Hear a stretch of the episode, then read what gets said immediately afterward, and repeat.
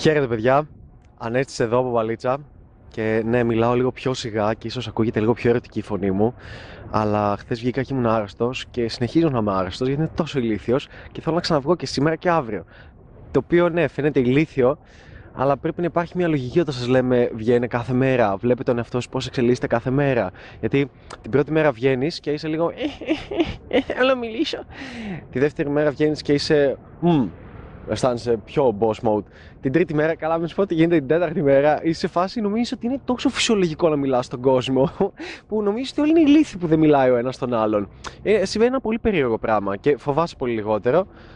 Σου φεύγει η φωνή πολύ περισσότερο και εκεί είναι που έρχεται η στιγμή και το πιάνεις και εφαρμόζεις το εξής. Λες, μήπως να δοκιμάσω να κάνω αυτό που λέει ο Ανέστης, να μην μιλάω και τόσο πολύ, να πηγαίνω και να είμαι και εκφράσει και τέτοια και να μην λέω πολλά. Ή όταν μιλάω σε μια κοπέλα, να της μιλάω μονάχα στο αυτάκι, να την αγκαλιάζω και να της μιλάω στο αυτί όταν είμαστε στο κλαμπ. Και να μην είμαι από απόσταση και να λέω Ω, για από τι σπουδάζει. Και να ακούγεται ό,τι να είναι. Δηλαδή, πει Ε, χαμιέσαι. Θα πει Ναι, ναι, ναι. δηλαδή, ναι, νομίζω με καταλαβαίνετε.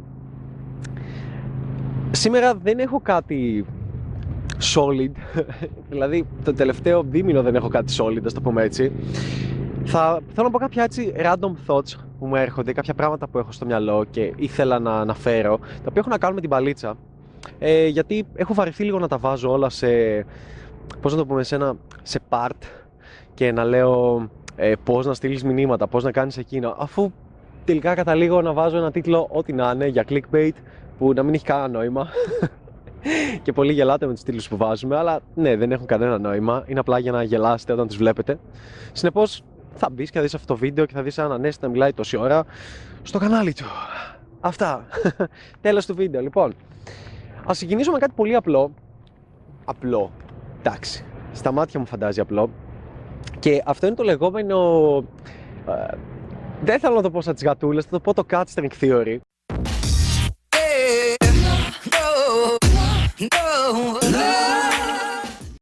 Το οποίο λέει περιληπτικά το εξής. Λέει ότι στις γάτες, από τις γάτες έχουμε να μάθουμε πάρα πολλά για την παλίτσα. Γιατί καλός ή κακός οι γάτες δεν, όχι να το πω σχετίζονται, δεν μπορείς να τις, ε, να τις παρομοιάσεις ε, το, δεν μπορείς το σκύλο να τον παρομοιάσεις π.χ. με τις γυναίκες, αλλά τη γάτα ναι. Γιατί, Γιατί έχουν κάτι κοινό.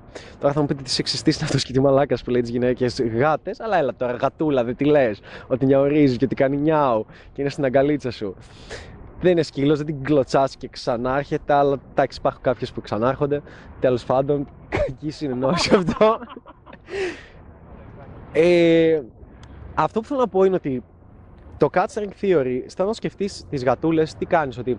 Δες, γιατί από πού βγήκε αυτό, ότι αν μια γάτα πάρει ένα κορδόνι και το κουνάς μπροστά της. Ο Χρήστος έχει γατούλα, μπορεί να το πει αυτό το πράγμα. Ναι, το βούτυρο. αν πάρεις ένα κορδόνι και το κουνάς από μπροστά της, μπορείς να την κάνεις να κάνει ό,τι θέλει. Ή ένα laser, ας πούμε, το the laser string, the laser cut theory. Ενώ αν πάρεις το ίδιο κορδόνι και το βάλεις μπροστά στη μούρη της, δεν θα δώσει σημασία. Ε, Χριστό, ε, εγώ με ό,τι γάτα έχω παίξει, έτσι και το έδινα το παιχνίδι μπροστά στη μούρη της, ήταν σε φάση, με, και έφευγε. Και πήγε να κυνηγήσει κάτι άλλο. Ένα αυτό. Και δύο, σκέψου τις γάτες όταν τις έχεις ε, πάνω στα πόδια σου και τις πετάξεις, κατευθείαν δεν θέλουν να ξανάρθουν. Χρήστο, πες μας γι' αυτό. Αν έχει έχεις τη γατούλα σου και ανέβει πάνω και την πετάξεις κάτω, δεν ξανανεβαίνει. Ναι, Ενώ άμα αρχίσεις και τη χαϊδεύεις σαν τρελός, πολύ πιθανό να φύγει. Να θέλει να σταματήσει να τη χαϊδεύεις.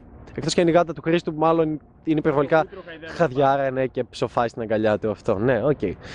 Αυτό είναι το cat string theory. Τώρα όμως, πού εφαρμόζεται στην μπαλίτσα; Εφαρμόζεται το γεγονός ότι όταν μιλάς με μια γυναίκα. Και το μάλιστα. Είναι αρσενικό, γι' αυτό όταν έχετε. Κομπλέ.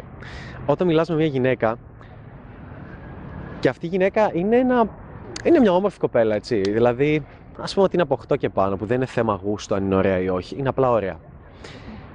Και πηγαίνεις και της μιλάς και της δίνεις πολύ προσοχή και της δίνεις επιβεβαίωση και τη μιλάς συνέχεια. Δεν την αφήνεις να πει τα δικά της, δεν τη μειώνεις ποτέ, απλά την ανεβάζεις, απλά της τα δίνεις όλα στο πιάτο.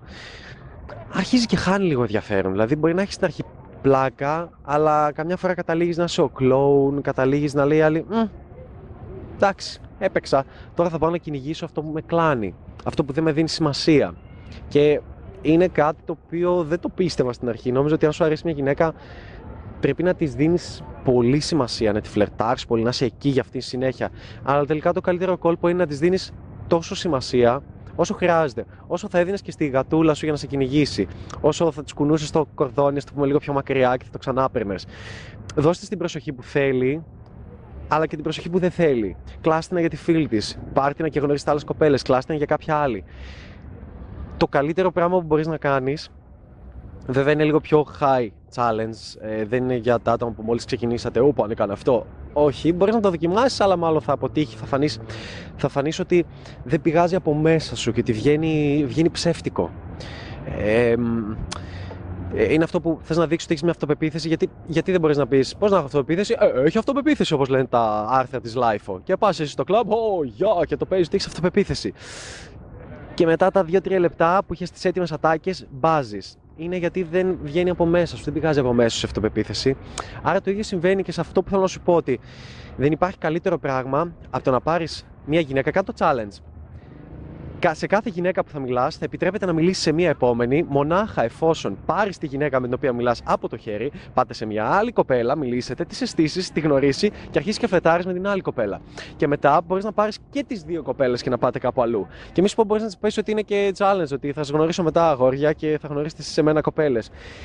Και αυτό είναι τόσο υπέροχο και τόσο δυνατό και μπορείς όχι μόνο να γνωρίσεις μια νέα κοπέλα που θα είναι πολύ πιο όμορφη και θα είναι το δεκάρι εκεί μέσα και θα πει Μαλάκα, ποιος το μπούτσο είναι αυτός που ήρθε με δύο κοπέλες στην αγκαλιά του και μου μίλησε και κάνουμε χαβαλέ. Και αυτές οι δύο είναι και ωραίες. Ποιος είναι, θέλω να το γνωρίσω. Ε, ένα είναι αυτό και δύο, το οποίο είναι πολύ σατανικό, μπορεί να τη λες την άλλη ότι σκάτησε φίλη μου. Ε, εσύ θα μου γνωρίζεις κοπέλες ή έλα πάμε να μου βοηθήσεις να φλερτάρω και θα, να, να, να, την πασάρει σε έναν άλλον άνδρα και θα παρατηρήσεις ότι ενώ την έχεις κλάσει τόσο πολύ και έχεις εφαρμόσει αυτό το που λέμε το cut string theory και ότι τη τραβά την κλωστήλα μακριά, την παίρνεις, θα δεις ότι αν στο τέλος της δώσεις σημασία και θες να το γυρίσεις σε φάση να πάτε κάπου μαζί, να θες να τη φασώσεις, να πάτε κάποιο πιο απομονωμένα, είναι πολύ πιο πιθανό να συμβεί από ότι αν πήγαινες απλά να την πέσεις στην αρχή. Οπότε συμβαίνει κάτι υπέροχο, πολύ σατανικό, ότι είτε θέλεις αυτή την κοπέλα με την οποία πήγες να τη μιλήσεις στην αρχή και σε, και σε απορρίψει, θα έχεις γνωρίσει μια άλλη, είτε αν σε απορρίψουν οι επόμενες, θα έχεις γνωρίσει αυτή. Οπότε χάνεις πολύ λιγότερο και είναι και πολύ πιο challenge και πολύ πιο ωραίο να το προσπαθήσεις. Αυτό με το catching theory θέλω να το έχεις στο μυαλό σου ότι όταν μιλάς με μια γυναίκα στην αλληλεπίδρασή σας δεν πρέπει να δίνεις πάρα πολύ σημασία. Γιατί αν δίνεις full σημασία, η άλλη χάνει το ενδιαφέρον της για σένα. Είναι στο στυλ ότι, πώς να το πω, Θυμήσου το από το Λύκειο, από το Πανεπιστήμιο, από μια φίλη που έχεις, όταν ερχόταν το καλό παιδί και της έδινε πολύ σημασία, ε, της τύπωνε τις εργασίες, τη βοηθούσε με τα μαθήματα, ε, της έκανε όλα τα χατήρια κτλ. κτλ τότε τι γινόταν, γινόταν κάτι διαφορετικό; Ε, του δίνει αυτή η κοπέλα περισσότερη σημασία, έλεγε Ω, ο Κωστάκης που κάθεται δίπλα μου, ε, μου τύπωσε όλες τις εργασίες. Και μου έδωσε και λουλούδια. Και μου είπε ότι με αγαπάει. Και μου είπε ότι θέλω να τα φτιάξουμε. Και μου είπε ότι είναι το πιο υπέροχο πλάσμα στον κόσμο γιατί νόμιζες ότι η Μαρία δεν προτιμούσε και δεν προτιμάει να επιδειχτεί με τον Κωστάκη και προτιμάει να επιδειχτεί με τον ε, μπαρ. Με, τέλος πάντων, δεν θέλω να πω μένα, με τον μπάρμα που την κλάνει και δεν τη δίνει σημασία. Με τον τύπο που έχει κι άλλες γυναίκες, τον θέλουν κι άλλες γυναίκες. Με τον τύπο που, ok, okay, τη γνώρισε, ok, okay, φασώθηκε μαζί της, αλλά μπορεί να πάει να φασωθεί και με μια άλλη. Γιατί μπορεί να θέλει αυτό τον τύπο; Γιατί η ίδια θεωρία που εφαρμόζεται για τις γάτες, εφαρμόζεται και για τις γυναίκες και εντάξει τώρα μεταξύ μας εφαρμόζεται και για τους άνδρες για όλους τους ανθρώπους. Πάντα κυνηγάμε αυτό που δεν μπορούμε να έχουμε, αυτό που προσπαθεί να φύγει. Δεν λέω τώρα να είσαι ο μαλάκας ο οποίος φεύγει, ε, γεια και φεύγει. Όχι, όπως και δεν θα πιάσεις σε μια γάτα να της δώσεις λίγη σημασία και φύγεις, αλλά πρέπει να παίζεις πάντα σε αυτή τη, σε αυτή τη λεπτή γραμμή, ας το πούμε, που έχει να κάνει με το πόσο προσοχή δίνεις σε μια γυναίκα. Και όσο εξελίσσεσαι και όσο βγαίνεις έξω και όσο προσπαθείς, και όσο μιλάς, και όσο αποτυγχάνεις, και όσο τροσάκυρα, και όσο παίρνεις gratification. Μπράβο, Ανέστη! Wow, μας έφτιαξε το κέφι! Βαριόμασταν εδώ πέρα και όλοι οι άλλοι οι άνδρες είναι χάλια και μπράβο που ήρθες εσύ. Και όσο, και όσο δέχεσαι τέτοια σχόλια κτλ. Και, και αυξάνεσαι, αρχίζεις σιγά σιγά να μπορείς. Είναι κάτι, ένα πολύ υπέροχο skill.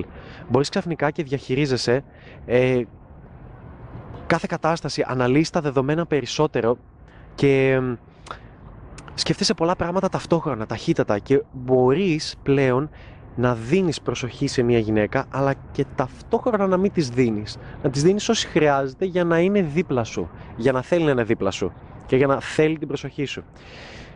Και αν έχεις παρατηρήσει κάτι, αυτό είναι λίγο πιο high social savvy skill, ας το πούμε, είναι το γεγονός ότι αν είστε μια παρέα ανδρών όπου κάποιος δίνει full σημασία σε μια γυναίκα και της την πέφτει και της κολλάει και συνέχεια δίπλα της, και έχεις δίπλα έναν φίλο σου ο οποίος την ψιλοκλάνει, δεν της δίνει σημασία.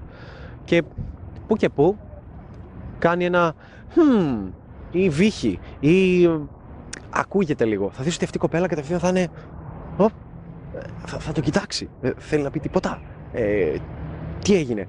Και θα δεις ότι ο τύπος μπορεί να της μιλάει επί ώρες, να, να, να της μιλάει στο αυτή και αυτή να είναι «Μμμ, ok» και να κοιτάει αλλού και το βλέμμα της να παίζει αλλού. Είναι πως το ύφος που παίρνουν οι κοπέλες που χορεύουν κάποιες Λάτιν με κάποιους που δεν θέλουν και είναι και χάρη σου κάνω μαλάκα που χορεύουμε και χορεύουν γελάει το αυτή το κολόπεδο γιατί τα κάνει σίγουρα. και χάρη σου κάνω, σιγά με γαμίσεις ποτέ, αυτό εδώ δεν είναι για σένα και χορεύουνε και κοιτάνε έτσι αλλού και λένε πότε θα τελειώσει; Και τελειώνει. Α, ευχαριστώ πολύ, ευχαριστώ πολύ και φεύγουν. Ναι, αυτό ακριβώς το ύφος είναι. Έλα εδώ να δείξεις το ύφος. Άντε καλά, μην έρχεσαι λοιπόν. Ε, Δες την αρε, δες την. ναι, καριόλες όταν τα κάνεις στο Latin, δεν πειράζει. Δεύτερο πράγμα έτσι, random thought που μου έρχεται. Είναι το έχω αγόρι. Όταν αυτό το πράγμα το λέει και sorry παιδιά που δεν φωνάζω αλλά ήδη πολλά λαιμός μου είμαι τελείως κατά. Ε, όταν μια κοπέλα λέει έγινε κάτι; Α.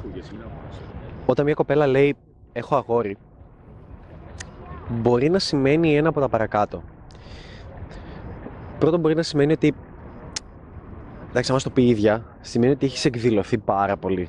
Δείχνεις ότι γουστάρεις πάρα πολύ της έχεις κολλήσει αυτό που λέμε το κορδόνι στη μούρη από τα πρώτα, δηλαδή μας το πει από τα πρώτα δευτερόλεπτα, έχω αγόρι.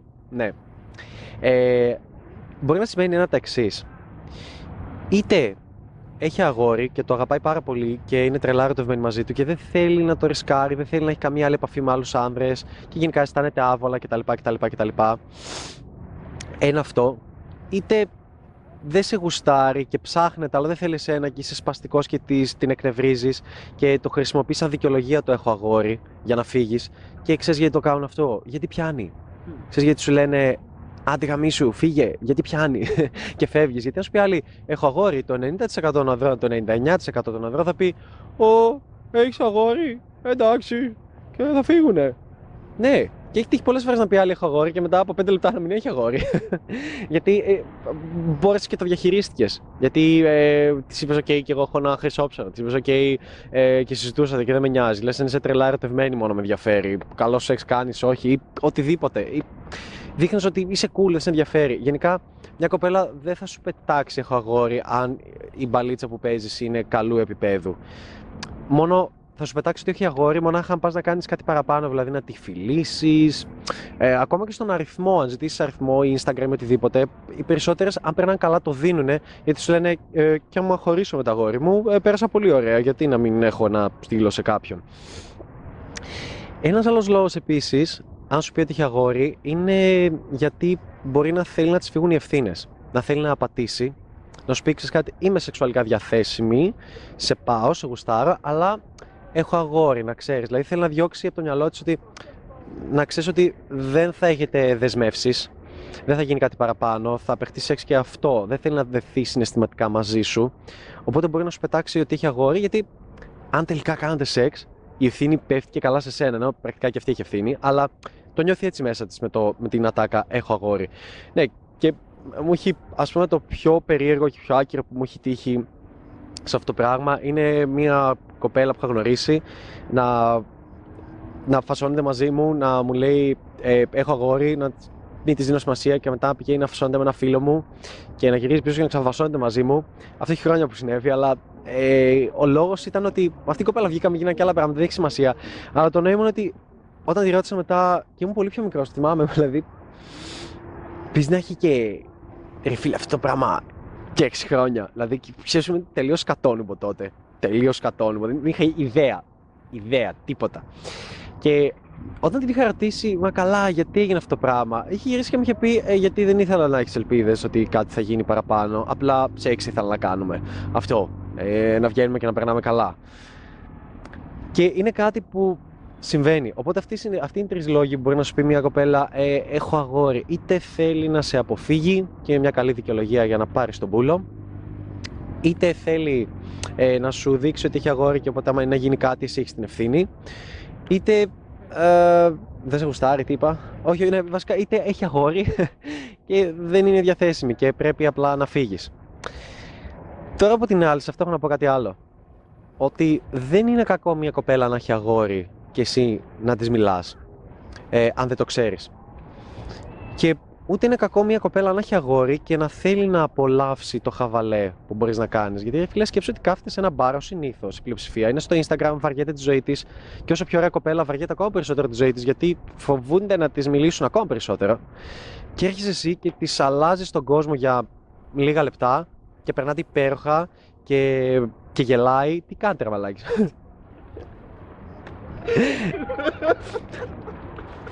Τι, τι, τι ξέρω τι κάνουν, έχω ιδέα. Κάτι, κάτι τέτοιο. Ο ένας κάνει έτσι, ο ένας κάνει έτσι, ο άλλος κάνει έτσι. Τέλος πάντων, ναι, και δεν είναι κακό να μιλάς με μια κοπέλα και να έχει αγόρι και να περνάτε υπέροχα μαζί. Ούτε, ούτε ακόμα να σου δώσει τον αριθμό της, ούτε οτιδήποτε. Γιατί δεν χρειάζεται όλες οι κοπέλες να τις αντιμετωπίζεις του στυλ Α, είναι ωραία, θέλω να τη γαμήσω. Οκ, μπορεί να θέλεις, αλλά όσο αυξάνεσαι στο επίπεδο μπαλίτσας που παίζεις, θα αρχίσεις σιγά σιγά να είσαι OK με το να βάλεις κάποιες κοπέλες στο friend zone. Να βάλεις κάποιες κοπέλες να βγαίνετε μαζί, να περνάτε καλά, να σε βάζουν στα μαγαζιά τα οποία έτρωγες πόρτα, σκέψου το. Αν είχες. Αν σε απορρίψαν 6-7 δεκάρια και περάσαν υπέροχα μαζί σου, μπορείς να έχεις τον αριθμό τους στο Instagram, το οτιδήποτε, και όταν βγαίνουν, να βγαίνετε μαζί και να έχεις είσοδο σε όποιο μαγαζί θέλεις. Το σκέφτηκες. Και να μην χρειάζεται ποτέ ξανά να πάρεις φιάλη και να βγαίνεις τζάμπα όπως σου λέω στα βίντεο και ούτε καν φακελάκια ιστήρια χρειάζεται να παίρνεις. Ούτε καν αυτό. Αυτοί δεν το είδαν τώρα και λένε τι λέει τώρα αυτός; ναι, είχαν βάσει κάτι stories το οποίο σας έδειχνα πώς να, να πιείτε τζάμπα ε, σε ένα μαγαζί. Έχω, έχω κάνει και άλλο βίντεο, οπότε θα ανεβεί και εκείνο. Έχω γυρίσει και ένα άλλο βίντεο το οποίο εξηγώ αυτό το πράγμα. Οπότε θα το ξαναπώ. Εντάξει, συνοπτικά παίρνεις ένα φακελάκι αϊστή μέσα, ζητάς ένα νερό από τον μπαρ, παίρνεις το νερό, βάζεις το φακελάκι μέσα, το ανακατεύεις και είναι, πηγαίνει χρώμα. Οπότε νομίζω ότι είναι ποτό και κυκλοφοράς με αυτό μετά. αυτό. δεν είναι ότι είμαι τζαβατζή, απλά δεν πίνω. Και θα μπορούσα να είμαι τζαβατζή γιατί σκέψου. Αν πεις ότι θες να βγαίνεις τέσσερα συνεχόμενα βράδια ή πέντε, γιατί αν είσαι αρχάριο πρέπει να βγεις. Δηλαδή, ε, εγώ θέλω να βγαίνω τέσσερα βράδια που Ένα χρόνο πριν την παλίτσα πηγαίναμε καθημερινά Ναι, στο ταξίδι μέχρι τις 7 ρε. Α, αυτό ακριβώς. δηλαδή, όταν είσαι αρχάριος, πρέπει να βγαίνεις συχνά. Πρέπει να βγαίνεις πιο συχνά από όσο βγαίνεις. Ε, σκέψε όμως να πηγαίνεις και να αλλάζεις 4-5 μαγαζιά το βράδυ, δηλαδή και να παίρνεις ένα ποτό. Θες 50 ευρώ τη μέρα. Δεν ξέρω πόσο πίνει ο κόσμος. Εγώ με χυμού πίνω, αλλά αν πίνεις ποτό, θα ξέρω 10 ευρώ περίπου μπορεί να είναι. 8, 10. Να σου πω ότι είναι 10 γάμα το. Θες ας πούμε 40 ευρώ το βράδυ. Και πες ότι δεν θα πάρεις κάτι να φας και οτιδήποτε, μόνο ποτά. Ε, αυτό επί 5 βράδια ξέρω, είναι ξέρω, σχεδόν 200 ευρώ, δηλαδή δεν, δεν, δεν ξέρω πόσα λεφτά έχετε, αλλά εγώ δεν θέλω να τα χαλά. Προτιμώ να δώσω 5 ευρώ να πάρω τα φακελάκια αϊστή, να μου βγαίνουν έτσι. Όλο το μήνα. Είναι, είναι να παίρνω χυμό ή να μην παίρνω ποτό σε κάθε μαγαζί και οτιδήποτε. Ναι, ξέφυγε πάλι το κείμενο, αλλά έπρεπε να το πω και αυτό το τρικ. Σχετικά με αυτό με το αγόρι, ε, θέλω να πω το εξής ότι μην ρωτάς ποτέ αν έχει αγόρι. Ποτέ, ποτέ, ποτέ, ποτέ, ποτέ. Γιατί, Ναι ρε man. αν ρωτήσεις αν έχει αγόρι, θα σκεφτεί, οχ, τώρα αν συνεχίσω και του μιλάω, θα είμαι τσούλα, θα είμαι πουτάνα, θα είμαι φθηνή, θα είμαι αυτό που κατακρίνει η κοινωνία, θα είμαι εύκολη, θα είμαι οτιδήποτε. Η κοπέλα θα σου αποκαλύψει ότι έχει αγόρι, αν το θέλει. Αν δεν θέλει, έχει τους λόγους της και δεν σε νοιάζει. Ναι, σας έχω πει, οκ, μη βγαίνετε με μια κοπέλα που έχει αγόρι, αλλά όταν το μάθεις. Δηλαδή, βγες μαζί της, παίρνει ωραία, κάντε σεξ, οτιδήποτε και μόλις μάθεις ότι έχει αγόρι, πες της, Όπα, κοίτα. Τέλος. Εγώ δεν το κάνω αυτό. Αλλά δεν μπορείς από την αρχή να γνωρίζεις μια κοπέλα και να λες, Έχεις αγόρι; Ε, Δεν γίνεται αυτό το πράγμα. Είναι ξενέρωτο, χαλάει όλη τη μαγεία. Γιατί κάποιος που ρωτάει αν έχεις αγόρι, σημαίνει ε, σε γουστάρω, θα θέλεις να γίνεις κοπέλα μου, έχεις αγόρι. Επίσης, μπορεί η κοπέλα αυτή να, να, να βγαίνει ανοιχτά, να βγαίνει ελεύθερα και Μαλάκα, άμα της πεις έχεις αγόρι, θα σου πει τι θα μπλέξω με έναν τύπο που θα θέλει να με έχει εξαναγκαστικά κλειστεί μονογαμικά και να βαρεθώ τη ζωή μου, ξέρω εγώ. Οπότε παίζουν πολλά πράγματα. Δεν θα, λες, δεν θα ρωτάς ποτέ αν έχει αγόρι. Το μόνο που μπορείς να κάνεις, ε, και το έχω παρατηρήσει, αν θες να ξεφύγεις λίγο από τη συζήτηση και να φύγεις λίγο πιο ευγενικά, εισαγωγικά, όταν καταλάβεις ότι η φάση δεν κυλάει πολύ ωραία, μπορείς να την πεις είσαι τρελά ερωτευμένη με κάποιον. Ε, και μάλλον θα σου πει, γιατί έτσι, οκ, το σέβομαι. Και να φύγεις ή να κάνεις άλλα πράγματα από εκεί, να πείτε ότι να γίνετε φίλοι, δεν ξέρω εγώ, οτιδήποτε. Αλλά ε, δεν ρωτάς ποτέ αν έχει αγόρι. Δηλαδή, η ίδια η κοπέλα, αν σου δείχνει ότι αν τα μάτια της γυαλίζουν, αν χαμογελάει, αν περνάει ωραία, αν θέλει να είναι δίπλα, αν περνάτε καλά, τότε απλά κινείσαι σαν όλα να ακολουθά μια φυσιολογική ροή και όχι σαν «Ε, έχει αγόρι, τσεκ, περνάω στο επόμενο, της πιάω το χέρι, τσεκ. Όχι. Όπως δεν τη, ρωτα... δεν τη ρωτάς αν έχει αγόρι, όπως δεν τη ρωτάς να σε ακουμπήσω τον νόμο, δεν τη ρωτάς να σε φιλήσω το μέτωπο, δεν τη ρωτάς να σε κάνω αγκαλιά, δεν τη ρωτάς να σε κάνω σβούρα, δεν τη ρωτάς να σε σηκώσω ψηλά και να φύγουμε, δεν τη ρωτάς ε, να σε χουφτώσω τον κόλο, δεν τη ρωτάς να σε βάλω δάχτυλο, δεν τη ρωτάς να κάνουμε σεξ. Δεν, δεν, δεν, δεν, δεν ρωτούνται, δεν ρω... ρωτιόνται, ρωτούνται, τέλος πάντων, δεν ρωτώνται αυτά τα πράγματα. Με τον ίδιο τρόπο δεν, δεν ερωτάτε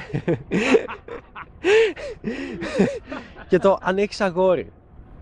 Είναι το πιο ηλίθιο πράγμα το οποίο το έχω κάνει τόσες φορές λάθος στη ζωή μου παλαιότερα. Έχουμε Το, χρόνια να το πούμε. τώρα μου φαίνεται πολύ ηλίθιο να το κάνω. Ναι, δηλαδή μόνο το έχω κάνει αλεπίτηδες σε φάση να δω πόσο μπορώ να το χαλάσω.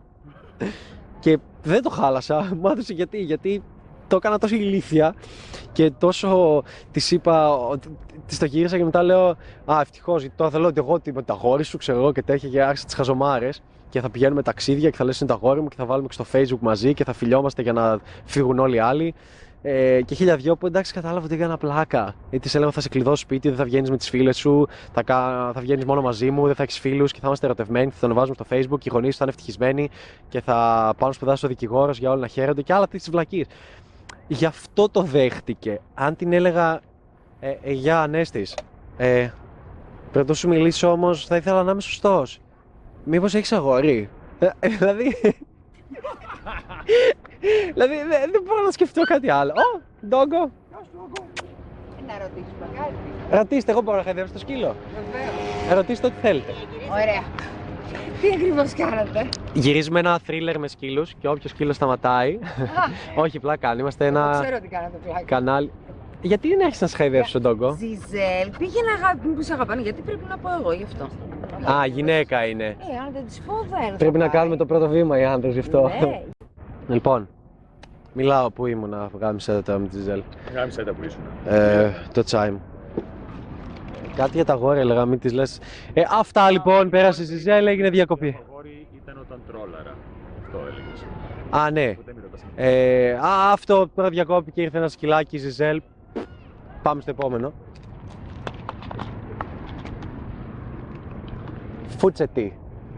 Fuze. Fuze, γιατί το Ice Tea πέθανε και η Coca-Cola διαφημίζει το Fuze πλέον. Φούτσε, πάρ τα αρχίδια μου, έτσι είναι άμα ξέρεις γερμανικά. Μπορεί να είναι οκ. Δεν ξέρω γερμανικά, φούτσε είναι, όντως.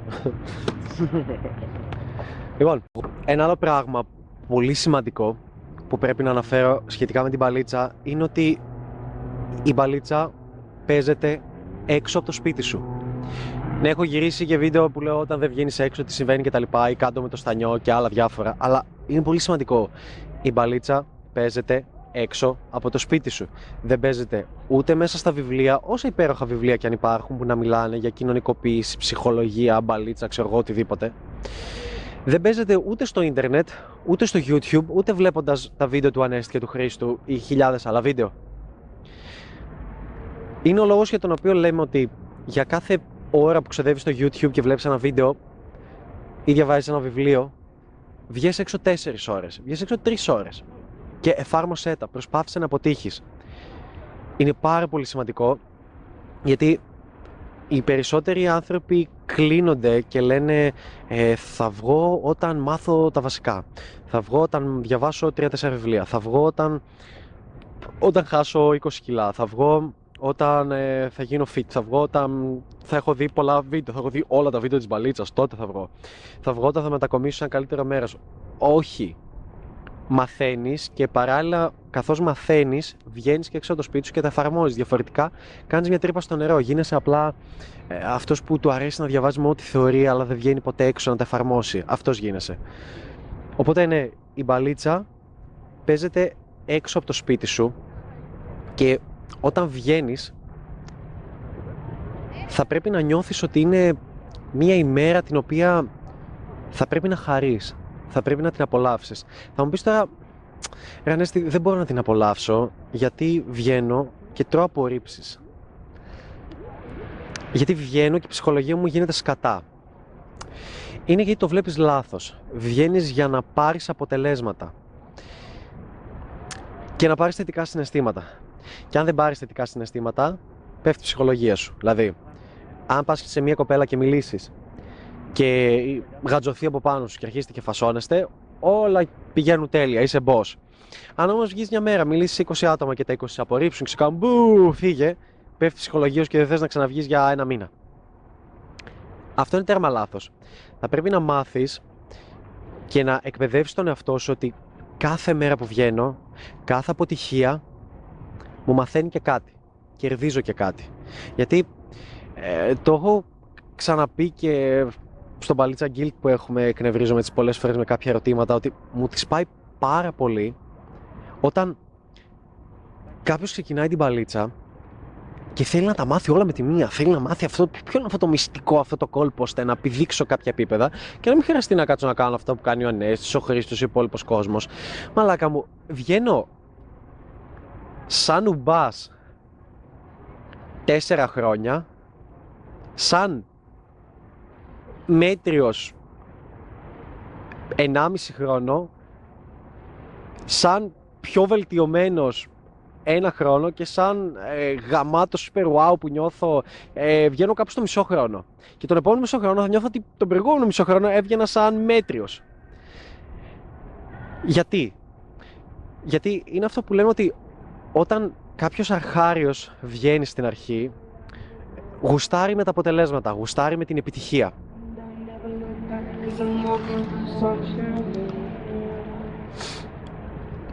Όταν... Ναι. όταν, όταν κάποιος μέτριος βγαίνει έξω στην παλίτσα, γουστάρει πολύ περισσότερο με, με, με το να τον βλέπουν οι άλλοι, με το να τον βλέπουν οι φίλοι του. Μαλάκες, δείτε, κοπέλα έχω, κολέολα βγαίνω, με την κοπέλα την έπεσα. Γουστάρει να το βλέπουν οι υπόλοιποι, όχι μόνο αυτό του. Και η τρίτη κατηγορία είναι ο άνθρωπο που έχει γίνει, το έχει ξεπεράσει αυτό και είναι ακόμα πολύ καλύτερος και έχει καταλάβει τι παίζει με την παλίτσα πιο βαθιά. Και είναι περνάς στο επόμενο, στο πιο high επίπεδο που πλέον καυλώνει με τον εαυτό σου. και ξέρω ότι ακούγεται πολύ εγωιστικό. Δεν το πίστευα στην αρχή κάτι είχα αρχίσει να καταλαβαίνω γιατί έχω κολλητό το Χρήστο που για μένα είναι ο πιο ψωνάρας κολλητός που έχω ποτέ μου. Αν το πιστεύεις, ακολούθα το Instagram του. Δεν, δεν θα πέσει νομίζω κάπου, δεν μπορεί να βγει αυτό, αλλά. Είμαι τόσο, τόσο ψωνάρα που δεν χάνω την ευκαιρία να μπω στο βίντεο. Γεια σας, φεύγω. λοιπόν. Ε, και στην αρχή δεν το πίστευα αυτό το πράγμα. Μέχρι που άρχισα να το ζω και είμαι σε φάση. Μπορεί να βιώνω μια, μια μέρα που να δουλεύω πάρα πολύ ώρα με το κανάλι μου, οτιδήποτε με διάβασμα και να είναι το κεφάλι μου καζάνι. Και να έρχεται η στιγμή που βγαίνω και να λέω λοιπόν, θέλω να βγεις και να τα κάνεις πουτάνα όλα. Αλλά με την έννοια θέλω να βγεις και θέλω να γυρίσω και το κεφάλι μου να είναι ξεθολωμένο. Και βγαίνω, κάνω πράγματα που δεν το πιστεύω. Λέω, μα καλά δεν έφαγα ξύλο. Πίστευα ότι θα φάω ξύλο με κάνω αυτό το πράγμα. Και κάνω πράγματα που περνάω τόσο υπέροχα με τον εαυτό μου αλλά και με τους υπόλοιπους που γυρίζω στο σπίτι και είμαι σε φάση. Ωχ, τι μαλακίες έλεγα. Σκέφτομαι τι χαζά έκανα. ξέρω, έπιασα τα βουζιά της άλλης ή την πήρα και τη σήκωνα και περπατούσαμε εκεί. Ή θα με έδερνε ένας, αλλά τον είπα τι ωραίο αγόρι που είσαι και γκέι και τα λοιπά και δεν με έδιρε. Και περνάω τόσο υπέροχα που πλέον καυλώνω με τον εαυτό μου, γουστάρω με τον εαυτό μου. Αυτό είναι το επόμενο επίπεδο και δεν ξέρω τι άλλο υπάρχει, πιθανόν υπάρχουν και άλλα πράγματα, αλλά όσο πάει πιο deep, καταλαβαίνω ότι όταν βγαίνεις, και αυτό είναι πολύ σημαντικό που θέλω να σας πω, ότι όταν βγαίνεις έξω έχεις στο νου σου μονάχα, ειδικά όταν είσαι αρχάριος, μονάχα να μιλήσεις όσο περισσότερο κόσμο γίνεται. Μη δένεσαι με κανέναν. Μίλα ξανά και ξανά και ξανά, τουλάχιστον για τον πρώτο 1,5 χρόνο. Κανόνας, όταν βγαίνεις έξω σταμάτα να μιλάς για μπαλίτσα. Σταμάτα να αναλύεις την μπαλίτσα. Ε, και άμα κάνω αυτό, τι θα γίνει, και άμα κάνω το άλλο, τι θα γίνει, και λες να πιάσει αυτό. Μην είσαι μέσα στο κεφάλι σου. Προσπάθησε πράγματα. Ε, απέτυχε. Και επίσης, άμα βγαίνεις με κάποιον που ξέρει περισσότερη μπαλίτσα από σένα, εκτίμησε το και μην του πας στο μπούτσο να το ρωτάς για χίλια δυο πράγματα και να τον βάζεις μέσα στο μυαλό του. Απλά πήγαινε και απέτυχε. Μπουμ, μπαμ, μπουμ, από εδώ, από εκεί. Φάει άκυρα. Αυτή είναι η πλάκα, αυτό είναι το χαβαλέ. Και πάνε σπίτι και σκέψου τι θα μπορούσες να κάνεις καλύτερα. Και έτσι μαθαίνεις και έτσι χτίζεται κάτι. Αλλά βγες, μην, μην δένεσαι σε καμία γυναίκα. Αν βρεις μια κοπέλα, αν φασώσεις, αν κάνεις σεξ, αν περάσεις καλά, οτιδήποτε, μην προσκοληθείς σε αυτήν την κοπέλα. Η, η αποστολή σου είναι να βγεις έξω και να περάσεις όμορφα. Να περάσεις γαμάτα. Να, να μάθεις να διασκεδάζεις με τον εαυτό σου, να πιέζεις τον εαυτό σου, να διασκεδάζεις με την αποτυχία. Να, ξέρεις, όταν τρώω μια πολύ σκληρή απόρριψη, χαίρομαι και το λέω πολύ συχνά ότι το να μιλήσω σε μια κοπέλα και να πάει υπέροχα με ξυπνάει τόσο. Το να μιλήσω σε δύο-τρεις κοπέλες να πάει απέσια και να καταφέρω να τις κάνω να σκάσω χαμόγελο, να αποδεχτούν, να περάσουν ωραία και να φύγω χαρούμενος, να βγάλω δηλαδή γέλιο από μια απέσια προσέγγιση, αυτό με ξυπνάει μέχρι το Θεό. Δηλαδή μπορώ να προσεγγίσω ό,τι θέλω μετά. Και είναι τόσο σημαντικό και δεν θέλω να προσκολάσει πουθενά σε καμία κοπέλα να μην παίρνεις αυτό το one it is που λέμε ότι the one, ότι γνώρισα και oh wow και θα κάτσω σπίτι μου τώρα και δεν θα βγαίνω και θα βγαίνω μόνο με αυτή και γάμα την παλίτσα. Ε, γιατί ε, στόχος σου πρέπει να είναι κάνε το εξής. Σκέψου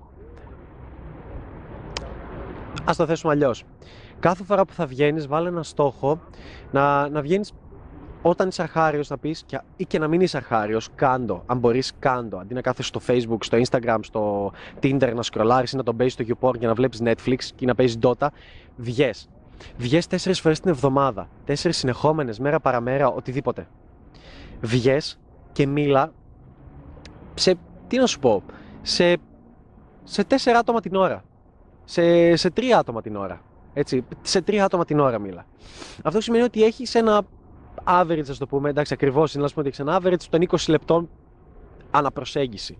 Το οποίο είναι υπέρ αρκετών αρχάριο. Οι περισσότερες προσεγγίσεις θα πάνε στα 5 λεπτά, στα 3 λεπτά. Εμένα, ναι, εμένα πηγαίνουν στα 20, στη μία ώρα, στο οτιδήποτε. Δεν υπάρχει περίπτωση να σου κάτσει 20 λεπτά προσέγγιση και μάλιστα να θέλει να είναι εκεί.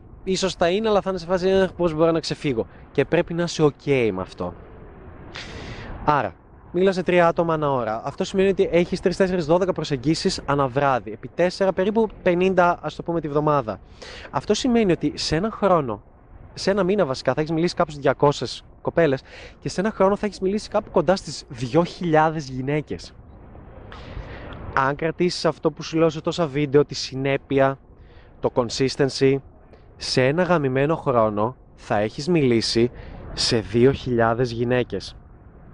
Σε πόσες γυναίκες μίλησες τον προηγούμενο χρόνο; Αυτό ακριβώς.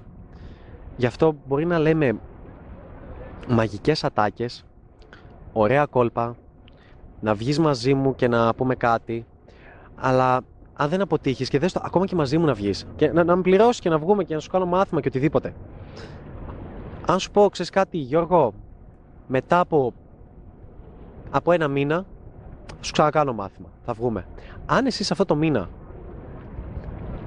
απλά καθόσουνα μέσα και δεν έβγαινες, δεν έχεις κάτι να μου πεις. Δεν έχεις να μου πεις, Ανέστη, πήγα σε, σε 200 γυναίκες, έκανα αυτό και αυτό και αυτό και απέτυχε. Και εγώ να σου πω, κάνω αυτό και αυτό και αυτό και αυτό και βελτίωσε το λιγάκι και να πάει λίγο καλύτερα. Δεν μπορούμε καν να το κάνουμε αυτό. Δηλαδή, είναι, είναι, από, από αυτόν τον, τον τρόπο και από αυτή την οπτική γωνία είναι ηλίθιο. Άρα, ο μόνος στόχος θα πρέπει να είναι Βγες έξω από το σπίτι σου, μίλα σε κόσμο.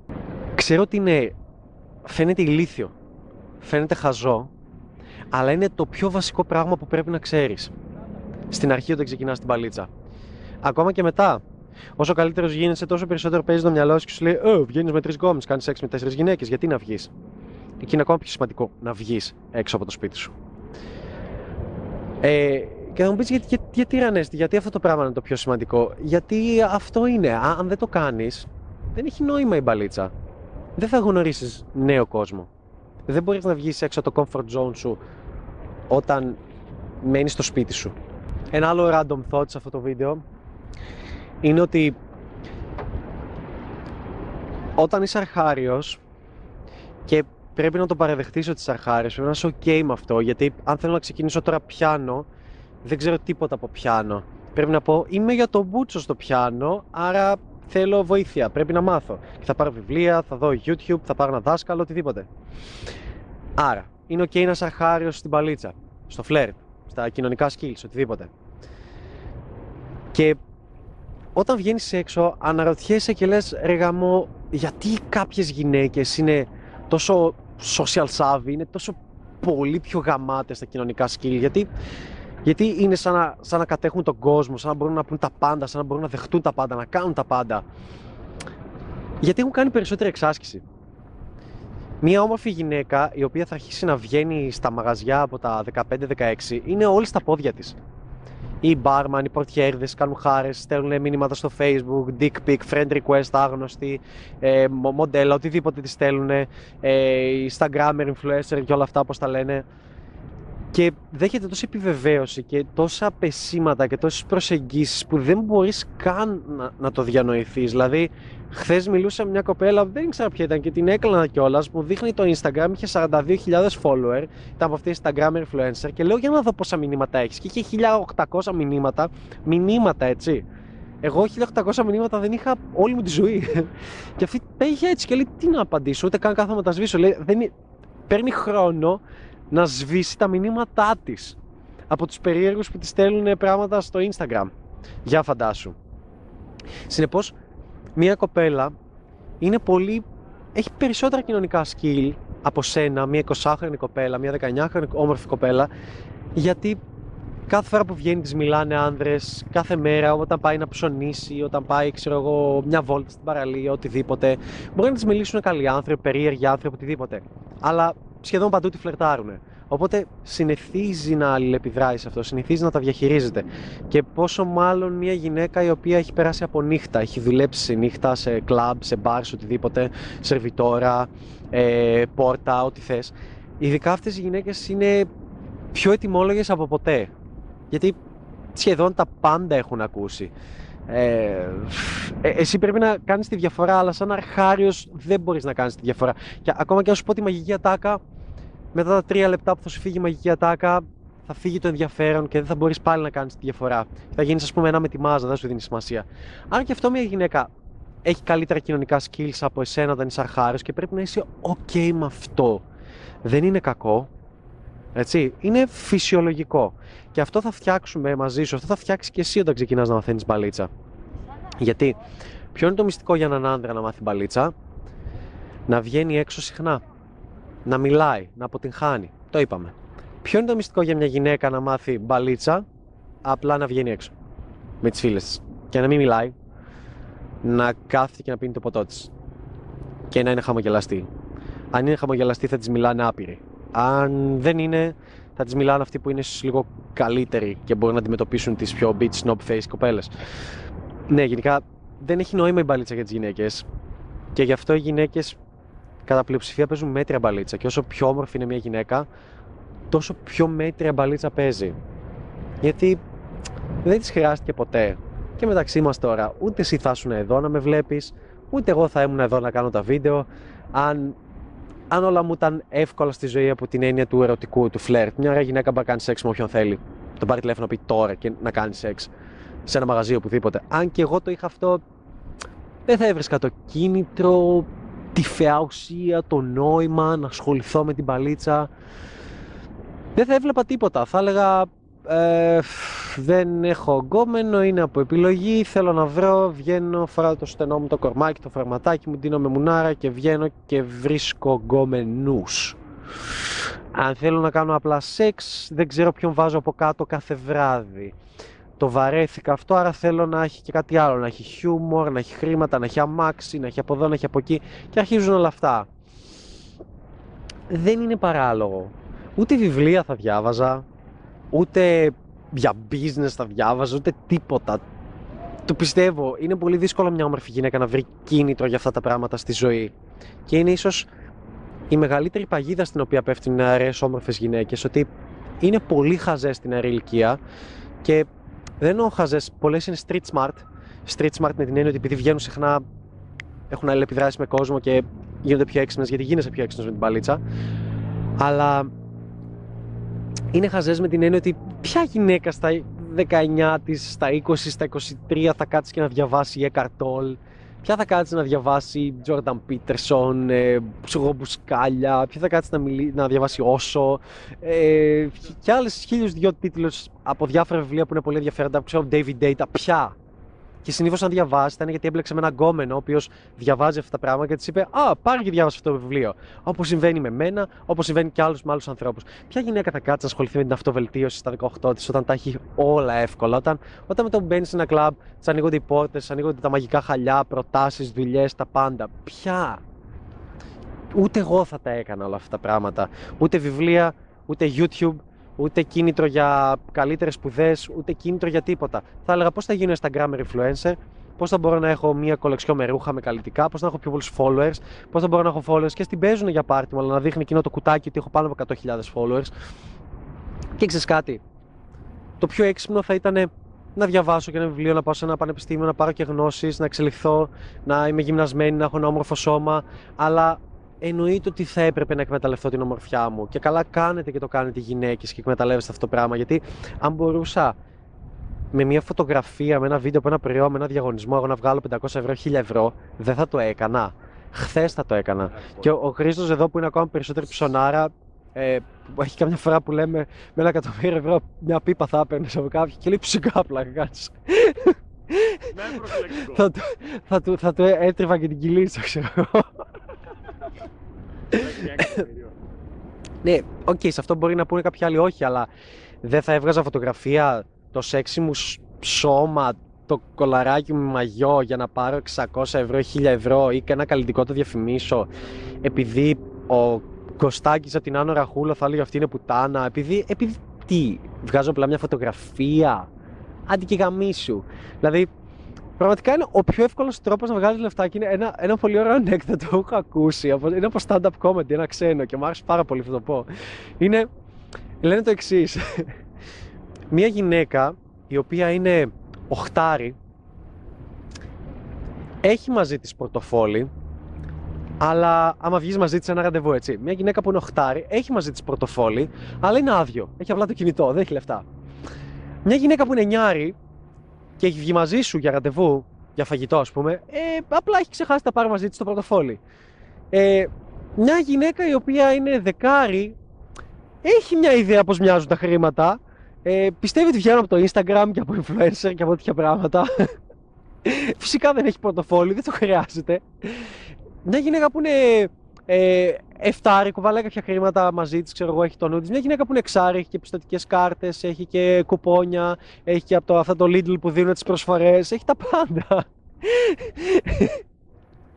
το ένα συν ένα του WhatsApp, όλα. Ναι, και ξέρω, ακούγεται σεξιστικό, αλλά τι να κάνουμε, είναι αλήθεια. Και αν ακούγεται σεξιστικό, εσύ η οποία κοπέλα είσαι δεκάρι, την επόμενη φορά που μια τύπησα σε ένα κλαμπ και το έχω πει σε ένα και άλλο βίντεο, στα αρχίδια μου το ξαναλέω. Την επόμενη φορά μια τύπησα που είναι εξάρι σε ένα κλαμπ φάει πόρτα, μην πεις με ύφος εγώ ξέρεις ποια είμαι και μπαίνω και σημαίνεις έξω, πάρ την και πες είναι και αυτή μαζί μου. Και όταν 10 άντρε τρώνε πόρτα και εσύ περπατάς με, περπατάς με τις τρεις μουνάρες φίλες σου και μπαίνεις στο κλαμπ και ποια είμαι εγώ, μπαίνεις στο κλαμπ γιατί είσαι μουνάρα, μπαίνεις στο κλαμπ γιατί σε θέλουν, γιατί σου ωραίο γκομενάκι. Σεξιστικά μπαίνει στο κλαμπ και οι άλλοι δεν μπαίνουν. Οπότε, αν σου τη πάει ο σεξισμός και δεν είναι ωραίο, πάρε τους 10 τυπάδε και πες: Είναι μαζί μου μάκι που είναι πόρτα και αντιμετώπισε έτσι τον σεξισμό, άμα θέλεις. Αλλά μπα. Έτσι. Άρα αυτά που λέω δεν είναι και τόσο σεξιστικά. Ε, είναι λίγο αλήθεια και ίσως γι' αυτό πονάει. Ένας τελευταίος για αυτό το βίντεο χρυσός κανόνας είναι ότι για κάποιον που στη λόγο no homo ε, στην παλίτσα συμβαίνει το εξής αυτός που επιδιώκει λιγότερο το αποτέλεσμα και αυτός που ενδιαφέρεται λιγότερο για το αποτέλεσμα είναι αυτός που τελικά βρίσκεται πιο κοντά στο αποτέλεσμα ή το, το λαμβάνει, το κάνει κτήμα του. Τι θέλω να πω, ακούγεται λίγο περίεργο. Δεν σημαίνει η ηλίθεια Κωστάκη που βλέπεις στο βίντεο ότι Α, μου αρέσει μια κοπέλα, άρα δεν της μιλάω, δεν με νοιάζει το αποτέλεσμα γιατί δεν την έχω. Σημαίνει ότι μπορείς να μιλήσεις σε μια κοπέλα, να δείχνεις ότι ενδιαφέρεσαι λίγο και καθόλου και πολύ και λίγο και να φύγεις και οτιδήποτε. Και να μιλάς, αλλά να μην σε νοιάζει και άμα σου κάτσει το βράδυ, να μην σε νοιάζει και άμα σε πάρει τηλέφωνο την επόμενη μέρα, να μην σε νοιάζει αν θα δεχτεί το μήνυμά σου ή οτιδήποτε. Και ο άλλος ο τύπος που θα είναι δίπλα και θα της δίνει συνέχεια σημασία, δεν πρόκειται να την κερδίσει εκείνο το βράδυ. Τις περισσότερες πιθανότητες έχει ο τύπος που δεν τον ενδιαφέρει και τόσο. Και ποιο έχει περισσότερες πιθανότητες, ένας. Γιατί βασικά κάποιες γυναίκες θα πηδούσαν άνετα έναν rockstar ή τον Johnny Depp ή οτιδήποτε, ενώ ξέρουν ότι πηδάει άλλες 10, άλλες 20. Και θα τον πηδούσαν και θα λέγανε: Δεν με πειράζει, όποτε με πάρει τηλέφωνο, βγαίνουμε. Γιατί δεν ενδιαφέρεται για το αποτέλεσμα ο Johnny Depp ή ένας rockstar ή ένας τύπος που παίζει πολύ μπαλίτσα. Γιατί ε, και δεν είναι περίεργο να το πετύχεις αυτό. Ήδη, άμα έχεις τρεις γυναίκες στον κύκλο σου, τις οποίες βγαίνεις, ας το πούμε, σταθερά και ανοιχτά και το ξέρουν, δεν σε νοιάζει και τόσο αν η Μαρία που τη γνώρισε σου πει όχι, ή τα παίζει δύσκολη, δεν θέλει να κάνετε σεξ, δεν θέλει να βγείτε, ή δεν σου απαντήσει το μήνυμα. Χαίστηκες. Θα πάρεις τηλέφωνο και θα πεις Έλα, Νατάσα, να βγούμε σήμερα. Ναι, θα βγούμε και βγαίνεις. Και μπορεί να μην είναι μία από αυτές τις τρεις, να είναι μία από τις επόμενες που γνώρισες σε ένα μαγαζί. Γιατί δεν ενδιαφέρεσαι και τόσο για το αποτέλεσμα. Και ίσως, ίσως λέμε ίσως, αν απαντήσεις την κοπέλα που σε απόρριψε ένα απλό, ε, σου λέει Δεν θα μπορώ σήμερα να βγούμε, έχω κανονίσει και να πεις Ok, okay, και σε δεις στο Instagram να διασκεδάζεις ή εξαφανιστείς, περνάς υπέροχα γαμάτα, μάλλον τότε θα σου στείλει η ίδια και θα ενδιαφερθεί. Γιατί, γιατί θα σου πει Ποιος είναι αυτός ο μαλάκας ο οποίος δεν ενδιαφέρεται καθόλου για το αποτέλεσμα; Είσαι Πόσα... 15 ώρες offline, που τι κάνεις; ναι, ναι, αυτό. Μα καλά, γιατί είναι τόσες ώρες offline και δεν μπαίνεις στο Facebook, ας πούμε; ναι, ε, είναι πολύ σημαντικό να το έχεις αυτό στο μυαλό σου. Ότι όποιος ενδιαφέρεται, όσο λιγότερο ενδιαφέρει για κάτι, τόσο πιθανότερο είναι να το πετύχεις όσον αφορά την παλίτσα. Και ένα ακόμα που είπα και θέλω να αναφέρω και να κλείσω είναι ότι μιας που ανέφερα αυτόν τον κύκλο τι εννοώ, ότι όσο, όσο περισσότερο παίζεις μπαλίτσα και όσο καλύτερος γίνεσαι και όσο περισσότερα βιβλία διαβάζεις σχετικά με αυτό, με ψυχολογία, σας τα ποστάρω στο Instagram, ε, θα το δεις, θα πεις στο τέλος. Ε, όσο περισσότερα βίντεο βλέπεις, όσο περισσότερο αποτυχάνεις, όσο περισσότερο εξελίσσει και κάνει update το εγκεφαλός και φεύγουν αυτές οι χαζές και ηλίθιες mainstream απόψεις της κοινωνίας. Καταλήγεις στο εξής: Βγαίνεις έξω, γνωρίζεις κοπέλες και τι να σου πω, ένα τετράμινο, ένα πεντάμινο, τυχαίνει να γνωρίσεις κάποια διαμάντια, κάποιες κοπέλες που θέλει στη ζωής σου.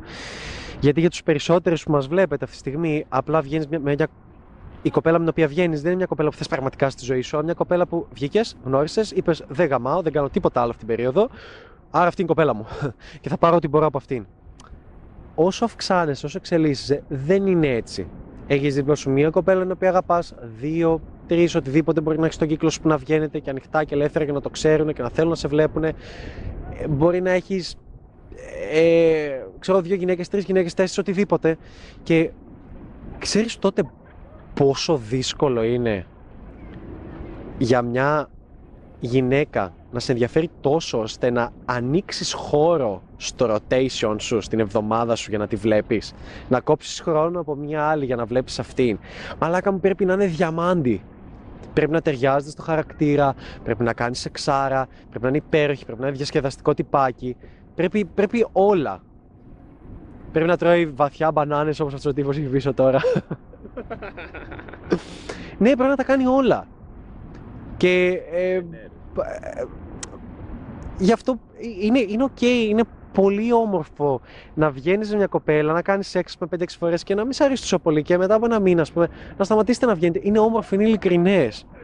Και μπορεί να είναι γιατί δεν σας αρέσει το σεξ που κάνετε ή κάνετε σεξ και μετά λέτε Ok, okay, δεν έχουμε να πούμε και κάτι παραπάνω και γιατί να την κάνω στη ζωή μου. Δηλαδή, κάποια φορά κοιτιέστε μεταξύ σας μετά το σεξ και το ξέρεις ότι OK okay, καλά περάσαμε αλλά ghosting τώρα θα χαθούμε και οι δύο είναι αυτό που σταματάτε να στέλνετε, σταματάτε να μιλάτε και χαθήκατε. Έλα όλοι το κάνουμε. Για κάθε μια γυναίκα που παραπονιέσαι που σε κάνει ghosting ε, κάνεις άλλες τέσσερις ε, και αν δεν ήταν αλήθεια δεν θα υπήρχε και ορολογία γι' αυτό ghosting, ψάξτε το. Αυτά, οπότε ναι, όσο αυξάνεσαι το πράγμα γίνεται πιο περίπλοκο, πιο deep, καθαρίζει πολύ περισσότερο θα έλεγα και γίνεσαι πιο ειλικρινής και με τον εαυτό σου και δεν σε πειράζει και καμία γυναίκα να έχεις δίπλα σου γιατί ξέρεις πώς να βρεις άλλες. Νιώθεις όμορφα με τον εαυτό σου γιατί περνάς, πηγάζει από μέσα αυτή η διασκέδαση, αυτό το ωραίο πράγμα, αυτή η αίσθηση και είναι πιο. Είναι όντως πιο δύσκολο αλλά και πολύ πιο όμορφο. Γεια σου, James. Μία γυναίκα, έλα εδώ.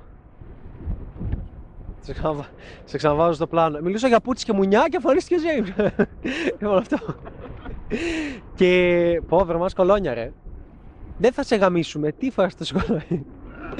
λοιπόν, ε, οπότε ναι, όσο περισσότερο εξελίσσεσαι, τόσο περισσότερο ειλικρινής θα είσαι με τους ανθρώπους που θα θέλεις να έχεις τριγύρω σου. Και αυτό, αυτό δεν ισχύει μονάχα με τις γυναίκες. Ισχύει και με τους φίλους σου. Α, έχεις φίλου σου τώρα που μιλάμε. Μπορείς να βρεις τριγύρω σου φίλους με τους οποίους δεν είστε και τόσο φίλοι, αλλά είστε φίλοι για το σινεμά, φίλοι για το λίγο, φίλοι για οτιδήποτε. Δεν είναι πραγματικοί σου φίλοι που γουστάρετε. Έχεις φίλους που απλά βγαίνεις για να βγαίνεις, για να μην βγαίνεις μόνος σου και είστε στο Instagram, στο κινητό ε, μπορεί να έχεις μια δουλειά που δεν σου αρέσει και τόσο πολύ. Ενώ όταν αποκτάς αυθονία στη ζωή σε διάφορα πράγματα, δεν είναι μόνο στην παλίτσα, τότε, τότε ξαφνικά γίνεσαι πιο ειλικρινής. Και άμα έχεις πέντε δουλειές να διαλέξεις που τις αγαπάς και τις πέντε, θα διαλέξεις πραγματικά αυτή που αγαπάς. Αν έχεις μόνο μία και δεν τη γουστάρεις, αλλά δεν έχεις λεφτά για να ζήσεις, δεν θα τη γουστάρεις και τόσο πολύ. Αν ε, έχεις, δεν έχεις φίλους και δεν ξέρεις πώς να κάνεις φίλους και δεν βγαίνεις έξω από το σπίτι σου και έχεις μόνο ένα φίλο, θα βλέπεις αυτό τον ένα φίλο, είτε θες το όχι και δεν θα γουστάρεις και τόσο πολύ και θα βγαίνει απλά για ταινίες, ξέρω εγώ. Ε, το ίδιο συμβαίνει και με τις κοπέλες. Το ίδιο συμβαίνει με όλα τα πράγματα. Και. Δεν ξέρω, νομίζω. Φαίνεται λίγο εγωιστικό αυτό που λέω με την αυθονία, αλλά το πιστεύω πάρα πολύ. Γιατί, Γιατί ήμουν ένας άνθρωπος που δεν είχε αυθονία και επειδή τώρα έχω εδώ και χρόνια έχω, καταλαβαίνω πώς είναι αυτό και γι' αυτό σου είπα ότι δεν έχει σημασία τόσο να έχεις γυναίκες δίπλα σου. Μπορεί να μην έχεις, να μην έχεις καμία πιο σοβαρή σχέση, ελεύθερα, ανοιχτά, οτιδήποτε. Μπορεί να μην αγαπάς καμία, αλλά πρακτικά μπορεί να περνάει κόσμος από πίσω και να αγαπήσεις αυτόν τον κόσμο. Περνάει από πίσω. ε, αλλά βασικά μπορεί να είσαι OK με τον εαυτό σου και να ξέρεις πώς να διασκεδάσεις και να περνάς ακόμα καλύτερα. Αυτό. Ε, αυτό νομίζω έχει να διδάξει η μπαλίτσα περισσότερο. Πώς να είσαι ειλικρινής με τον εαυτό σου, πώς να καταλαβαίνεις περισσότερα πράγματα για τον ίδιο σου τον εαυτό, πώς να μην συμβιβάζεσαι,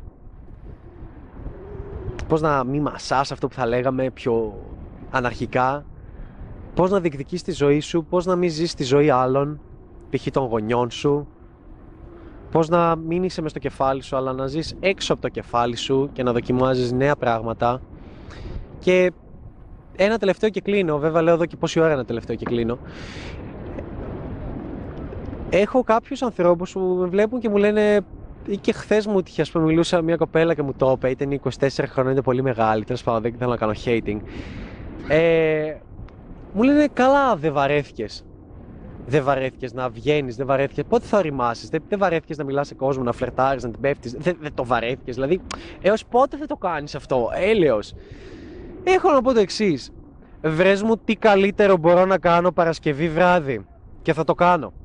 Τι καλύτερο. Θα μου βρει ένα γαμάτο μέρος, θα πάμε να κάνουμε ορειβασία και θα είναι υπέροχο. Θα πάμε να κάνουμε σκι, scuba diving, θα πέσουμε από τον ουρανό, οτιδήποτε. Πάμε να το κάνουμε. Κάθε Παρασκευή μπορείς να μου το βρεις. Και να είναι φθηνό, να μπορώ με ένα φακελάκι αϊστή να το κάνω, τζάμπα. Ή μόνο με 4 ευρώ βενζίνη. Τι πιο γαμάτο μπορείς να κάνεις, δηλαδή. Δεν μπορώ να το καταλάβω και το κάνει και κόσμος ο οποίος έπαιζε, ας πούμε, μπαλίσσα μου λένε Έχω βαρεθεί πλέον και δεν παίζω, δεν βγαίνω γιατί είναι πολύ επίπονο. Ε, είναι και διασκεδαστικό όμως. Τίποτα άλλο. Είναι διασκέδαση. Περνάς καλά, περνάς υπέροχα. Δεν έχω βρει τίποτα πιο διασκεδαστικό και τίποτα πιο present to the moment και to the point από αυτό. Ναι, μπορεί να είναι present to the moment, να νιώθεις τη στιγμή να μπαίνεις σε μια Ferrari και να γκαζώνεις. Γι' αυτό Γι' αυτό οι άνδρες πολύ γουστάρουν τα γρήγορα αυτοκίνητα. Γιατί έχεις αυτή την αδρεναλίνη και δεν σκέφτεσαι τίποτα, νιώθεις τη στιγμή. Γι' αυτό γουστάρεις το gaming. Γι' αυτό παίζεις gaming και νιώθεις ξύπνιος και γουστάρεις πάρα πολύ εκείνη τη στιγμή. Γιατί νιώθεις present to the moment. Ε, γι' αυτό το λόγο και εγώ γουστάρω την παλίτσα. Γιατί νιώθω present the moment. Όταν μιλάς σε μια όμορφη γυναίκα, και είναι δίπλα και άνδρες και τέτοια, διαχειρίζεσαι την κατάσταση και καταπολεμάς όλες αυτές τις δυσκολίες, τότε ξυπνάει ο οργανισμός σου. Χθες ακούγαμε μυξωμένο, ακούγαμε ηλίθεια, ακούγαμε άρρωστος και είμαι και κρατάω το μικρόφωνο εδώ για να μην φωνάζω και το έχω εδώ. Ε, Χθες ήμουν πολύ χάλια, πολύ ηλίθια και ήμουν. «Ε, Θέλω να προσεγγίσω και να έχω και τον James δίπλα. Ήταν μπορεί να στα πει, να δει τα story, δεν έχω δίπλα ιδέα. Και ήμουν σε φάση. «Ε, Θέλω, ξέρω, και μίξες και ζαλισμένος. Ναι, ήμουνα, αλλά έφαγα αποτυχίες, μίλησα και όταν μίλησα σε κάποια στεράκια μου άρεσαν πάρα πολύ. Μέσα μου ήταν σαν να είχα πιει πέντε καφέδες. Δεν έχω πιει ποτέ μου πέντε καφέδες, μόνο μισό πίνω. Αλλά ξύπνησα τόσο πολύ. Μου φύγε η αρρώστια, μου φύγαν τα πάντα. Ναι, και μετά δεν μπορούσα να μιλήσω, αλλά είναι υπέροχο αυτό το συνέστημα και μην αφήσεις κανένα να σου κάνει shaming γι' αυτό και καμία κοπέλα να σου πει στα 24 χρονών ε, ε, ε δες τι μου έβαλε και θα το πάω να γελάσω Πήγα και μίλησα, μου λέει Α, υπέροχος, πολύ ωραία τα λες. Μ' άρεσε πάρα πολύ και μπράβο που δεν είσαι σαν τους άλλους. Και χίλια δύο, ε, με επιφημούσα, μου δίναν gratification και στιγμή. Μου λέγανε Μπράβο, Ανέστη, μίλησες πάρα πολύ ωραία. Αλλά έχουμε αγόρι. Και μου λένε πώς χρόνο είσαι, είσαι μικρός, ξέρω εγώ 19. Και λέω Πού το κόβει αυτό από την εμφάνιση, μου λέει Όχι, λέει από τον αυθορμητισμό, λέει που μιλάς. Και λέω what, what the fuck, λέω μέσα στο μυαλό μου. Δεν είπα κάτι εκείνη τη στιγμή, αλλά λέω Τι, στα 19 μου δεν θα μπορούσα καν να κοιτάξω ένα δεκάρι το οποίο θα καθόταν σε ένα μαγαζί μια φίλη της σε ένα μαγαζί που είναι για να πιεις κρασί κυριλέ και εγώ να μπω στο μαγαζί, να κάτσω στα γόνατα και να της μιλήσω. Δεν θα μπορούσα καν να το φανταστώ. Και στα μάτια μιας τέτοιας γυναίκας φαίνεται ανώριμο, φαίνεται άντε πότε θα οριμάζεις και δεν θα κάνεις ότι σοβαρεύεσαι μετά. Ναι, γιατί αυτή η κοπέλα τα έχει με ένα 32 Αυτή η κοπέλα είναι 24 και είναι μουνάρα. Πολύ όμορφη γυναίκα και βγαίνει από τα 16 της και από τα 16 μέχρι τα 24 έχει δειχτεί τόσο κοινωνική ελεπίδραση, τόσα πεσήματα, τόσες ευκαιρίες, τόση ευκολία στη ζωή, τόσα πράγματα που δεν νιώθει ότι έχει να κατακτήσει κάτι σε αυτό. Δεν χρειάστηκε ποτέ να πάει να μιλήσει σε ένα μαγαζί σε κάποιον. Ποτέ. Γιατί μια γυναίκα στα 24 νιώθει ότι έχει φάει τον κόσμο με το κουτάλι, τη ζωή με, κουτά, με το κουτάλι. Ένας άνδρας στα 24, μπουρδες. Για να το κάνω πιο όρημα. Δεν έχει φάει καθόλου τη ζωή με το κουτάλι. Ένας άνδρας στα 19 δεν έχει ιδέα πώς είναι η ζωή. Βγαίνουν άνδρες, έχει τύχει να βγουν άνδρες μαζί μας. Δεν ξέρω εγώ μαζί μου και έχω εδώ πούμε, και το James που ήταν δίπλα. Και με είδε 5 λεπτά να μιλάω στην αρχή και ήμουν από τι πιο νούμπικε φάσει τη ζωή μου. Γιατί ήμουν πολύ κρύος, ας πούμε, και μου λέει: Wow, δεν είχα ιδέα. Δεν είχα ιδέα ότι αυτό μπορούσε να συμβεί. Οπότε, πώς μου λες ότι ένας άνθρωπος που είναι 18-19 χρονών ξέρει τα πάντα για τον κόσμο ή 23-24 ενώ δεν τα έχει δοκιμάσει και μιλάμε εδώ για άνδρες έτσι, οπότε μην μπερδεύετε μπορεί μια γυναίκα να κάνει άθελά της shaming και να πει ναι δεν θα σοβαρευτείς κάποτε και είναι ok γιατί είναι πρέπει να γίνει έτσι γιατί βιολογικά θα πρέπει να έχει παιδί στα 25 είναι η τέλεια ηλικία για να έχει παιδί, για να γίνει μαμά είναι λογικό, αλλά με ποιο θα το έχει το παιδί, με τον 35 με αυτό θα το έχει το παιδί, όχι με τον 24. Άρα μην ακούς τι λένε οι γυναίκες στην ηλικία σου. Δεν έχει κανένα νόημα. Το αντίστοιχο με μένα που είμαι 24 αυτή τη στιγμή, 23, είναι μια γυναίκα που είναι 16. 16, και, 16 και βγαίνει στα κλαμπ. Αυτό είναι το αντίστοιχο. Το αντίστοιχο με μια γυναίκα που είναι 22 είναι ένας άντρας που είναι 38 και παίζει μπαλίτσα από τα 20. Αυτό είναι. Αυτά. Ξέρω τα βγάζω το κεφάλι μου, μου αρέσει πιο πολύ αυτό το βίντεο. Ήμουν ο Ανέστης, αυτή ήταν η μπαλίτσα, αυτό το 5 minute wisdom λες. λοιπόν, τώρα, αν σου άρεσε αυτό το βίντεο και λες κάνε στις μαλακίες πλέον έτσι, μου άρεσε πάρα πολύ. Και θες να τα πούμε περισσότερο και θες να εντρυφήσουμε περισσότερο στα ενδότερα της μπαλίτσας και σε όλα αυτά τα οποία μπορεί να σε προβληματίζουν. Από κάτω θα βρεις ένα link το οποίο λέει κάτι για Skype mentoring στο balitza.com ναι, θα βρεις μια υπηρεσία την οποία ε, μπορείς να την κάνεις μαζί μου, ονομάζεται Skype Mentoring, μπορούμε να κάνουμε one-on-one Skype session, coaching, οτιδήποτε πες το όπως θέλεις. Και να λύσουμε προβλήματά σου, να μιλήσουμε μαζί σου, το έχουν κάνει άλλοι άνθρωποι, έχουν βοη... τους έχω βοηθήσει, έχω έναν εδώ δίπλα ο οποίος πλέον δουλεύει μαζί μου, ε, μπορούμε να λύσουμε πάρα πολλά πράγματα και να σε βοηθήσω, ε, τσέκαρε το από κάτω, είναι η ευκαιρία σου να έχουμε one-on-one Skype από οπουδήποτε στον κόσμο και να είσαι. Επίσης, αν ενδιαφέρεσαι περισσότερο για την παλίτσα και δεν είσαι εδώ απλά για να πάρεις αξία, αλλά είσαι και για να δώσεις αξία, έχουμε ένα closed group στο Facebook το οποίο ονομάζεται Μπαλίτσα Guild. Όχι γαμιαλάκι, δεν μπαίνεις απλά με το να κάνεις click join και να σε κάνουμε best, ξέρω εγώ, μέσα απλά ή πώς λέγεται, get in, δεν έχω ιδέα. Αλλά θα πρέπει να κάνεις Κάνεις αίτηση. κανέναν, εγώ τους κάνω όλους. Ναι, από κάτω θα βρεις. Ναι, αυτό ακριβώς. από κάτω θα βρεις ένα link το οποίο λέει Μπαλίτσα Guild. Μπεις εκεί, θα κάνεις αίτηση. Και τότε, άμα σε, άμα σε κρίνουμε ότι είσαι OK, ρε παιδί μου, και ότι θέλουμε να μπεις στην ομάδα και δε- είσαι ένας τυπάς που αξίζει να μπεις σε αυτήν την ομάδα, τότε θα σε βάλουμε και θα γίνεις μέλος αυτής του μυστικού group στο facebook που λέμε πράγματα τα οποία δεν λέμε προς τα έξω και ανεβάζουμε βίντεο τα οποία δεν τα έχουμε ανεβάσει ακόμα. Ου λα λα. Αυτά. Ε, κάνε subscribe στο κανάλι μου επίσης, μην το ξεχάσεις. Δεν ξέρω, θα βγάλω ένα cool τρόπο για να κάνεις subscribe. Απλά πρέπει να σου το θυμίσω γιατί πολλοί το ξεχνάτε. Λέτε, Ω, ωραίο βίντεο. Βλέπω εγώ 250 views, 60 subscribe. Ναι, κάτι λάθος συμβαίνει. Ή είστε ηλίθιοι και δεν καταλαβαίνει το βίντεο μου και το ξαναβλέπετε πολλές φορές. Ή απλά έχω πολύ κόσμο και απλά δεν πατάει subscribe. Ναι, και πάτε και το καμπανάκι δίπλα. Αυτά για να μεγαλώσει το κανάλι και να μπορούμε να κάνουμε και κανένα live stream. Να έχουμε πάνω από 100 subscribers. Γιατί έχουμε ένα κανάλι που θα έχει 1000 subscribers και θα παίρνουμε τα αρχίδια μας τα άλλα και τα έχουμε χωρίσει. Εντάξει, αυτά. Ανέσεις από εδώ, out.